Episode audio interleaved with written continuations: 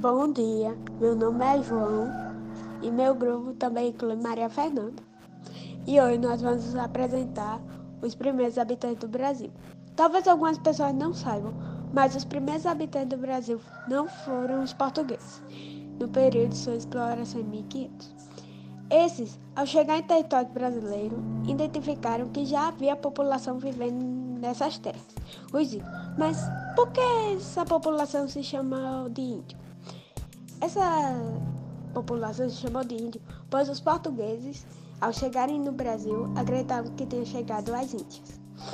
Na época que os portugueses chegaram ao Brasil, eles acreditavam que tinha 5 milhões de índios no território brasileiro e 100 milhões em todo o continente sul-americano. Os índios brasileiros eram divididos por tribos diferentes, de acordo com a língua que cada um praticava.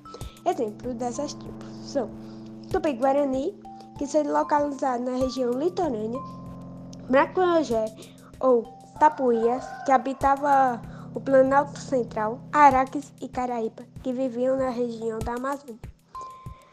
A chegada e o contato direto com os portugueses fez com que a cultura indígena fosse diminuindo mais e mais. O IBGE, Instituto Brasileiro de Geografia e Estatística, apontava que 896.917 milhões de índios viviam no Brasil em recursos indígenas e reservas indígenas preservadas pelo governo. São, em média, 200 etnias indígenas e 170 línguas diferentes. No entanto, a vida dos índios não era mais a mesma como era antes da chegada dos portugueses. As mulheres cuidavam da casa, dos filhos e faziam as comidas.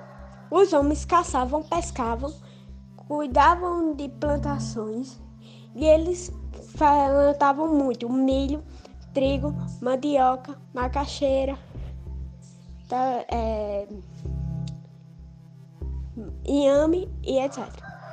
Também as crianças da Ketebera conhecidas como curumim, onde elas praticavam mais o artesanato e aprendiam com seus pais o que deveria fazer.